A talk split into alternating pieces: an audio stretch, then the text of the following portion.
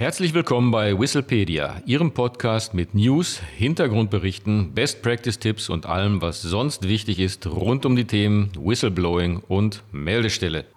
Auf geht's! Hallo und herzlich willkommen zu einer neuen Ausgabe von Whistlepedia.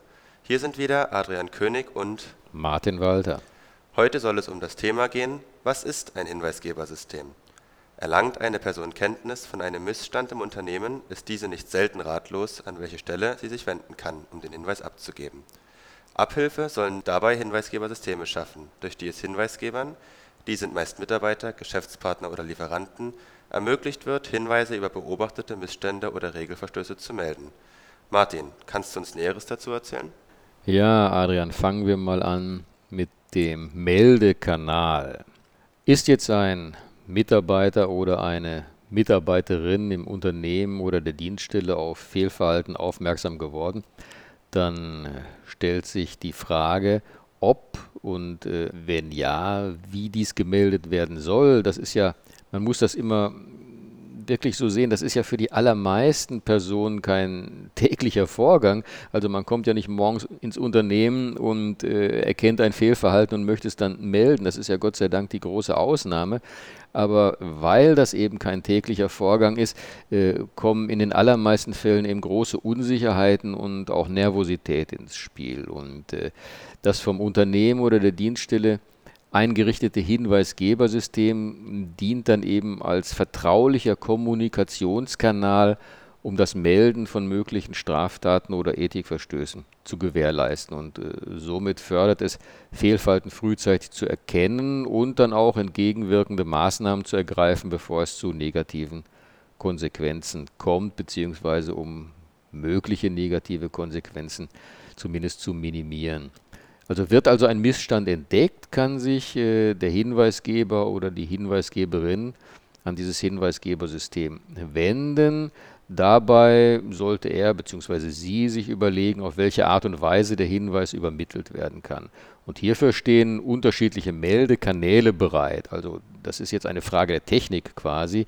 Man kann den Hinweis natürlich mündlich abgeben, äh, man äh, kann es telefonisch tun, man kann einen Brief schreiben, also postalisch oder auch äh, digital. Und ähm, diese digitale Abgabe ist durch einen von der Organisation im Intranet oder Internet eingerichteten Meldekanal möglich. Und äh, ganz unabhängig vom gewählten Meldekanal muss der Hinweisgeber die Entscheidung treffen, ob er anonym bleiben möchte oder nicht. Ähm, da gibt es natürlich die Ausnahme der persönlichen Hinweisabgabe.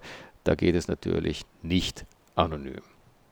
Und wenn jetzt über diesen technischen Weg, also ich wiederhole, mündlich, telefonisch, postalisch oder digital äh, ein Hinweis abgegeben wurde, muss auf der anderen Seite ja ein Empfänger da sein, der diese Meldung dann auch entgegennimmt. Also muss das äh, Unternehmen oder die Dienststelle im Vorfeld festlegen, wer genau der Empfänger der eingehenden Hinweise ist. Und äh, das im Referentenentwurf vorliegende neue Hinweisgeberschutzgesetz sieht hierfür die Bezeichnung interne Meldestelle vor.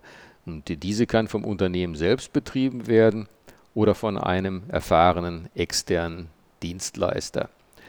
Allerdings, und das ist auch im Gesetz so vorgesehen, kann der Hinweis auch an eine der staatlichen externen Meldestellen abgegeben werden. Die meisten Unternehmen und Dienststellen werden jedoch vermutlich ein großes Interesse daran haben, dass äh, die Hinweise bei der internen Meldestelle und nicht bei der staatlichen externen Meldestelle eingehen. Und das verweist uns erneut ähm, darauf, dass es wichtig ist, dass die Möglichkeit der Hinweisabgabe innerhalb des Unternehmens professionell kommuniziert wird. Und äh, wenn die interne Meldestelle selbst betrieben wird, muss das Unternehmen oder die Dienststelle sicherstellen, dass nur Personen mit der Aufgabe betraut werden, die ein entsprechendes Qualifikationsprofil ausweisen. So, jetzt ist die Technik gewählt worden, über welchen Kanal wird der Hinweis abgegeben, der Hinweis wird äh, entgegengenommen und äh, Stufe 3 die Hinweisbearbeitung. Und nachdem der Hinweis bei der Meldestelle eingegangen ist, werden die im Hinweis enthaltenen Informationen dort auf Plausibilität und Stichhaltigkeit überprüft. Ein ganz wichtiger erster Schritt. Der gesamte Prozess der Hinweisbearbeitung erfolgt unter Einhaltung größtmöglicher Vertraulichkeit. Ebenso ganz wichtig, größtmögliche Vertraulichkeit. Und äh, da Hinweise auch falsch sein können, gilt für beschuldigte Personen die Unschuldsvermutung, bis der Verstoß tatsächlich nachgewiesen ist. Und äh, letzter Punkt, besonders wichtig ist es, dass aus den Untersuchungsergebnissen Maßnahmen abgeleitet werden und implementiert werden, sodass ein gleich oder ähnlich gelagertes Fehlverhalten künftig möglichst nicht wieder vorkommen kann. Und ähm, das sollte auch übrigens im Unternehmen oder in der Dienststelle dann durchaus bekannt werden, dass eben Maßnahmen abgeleitet werden aus Hinweisen, die zur Verbesserung der Unternehmenssituation führen, denn das ist nun gleichzeitig auch wieder dann ein Anreiz, dass künftig weitere Meldungen abgegeben werden. Es darf mit anderen Worten nicht der Eindruck entstehen, äh, man gibt Hinweise ab und nichts passiert.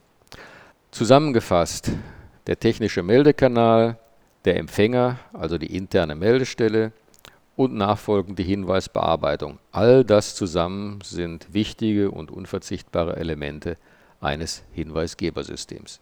Ja, vielen Dank, Martin.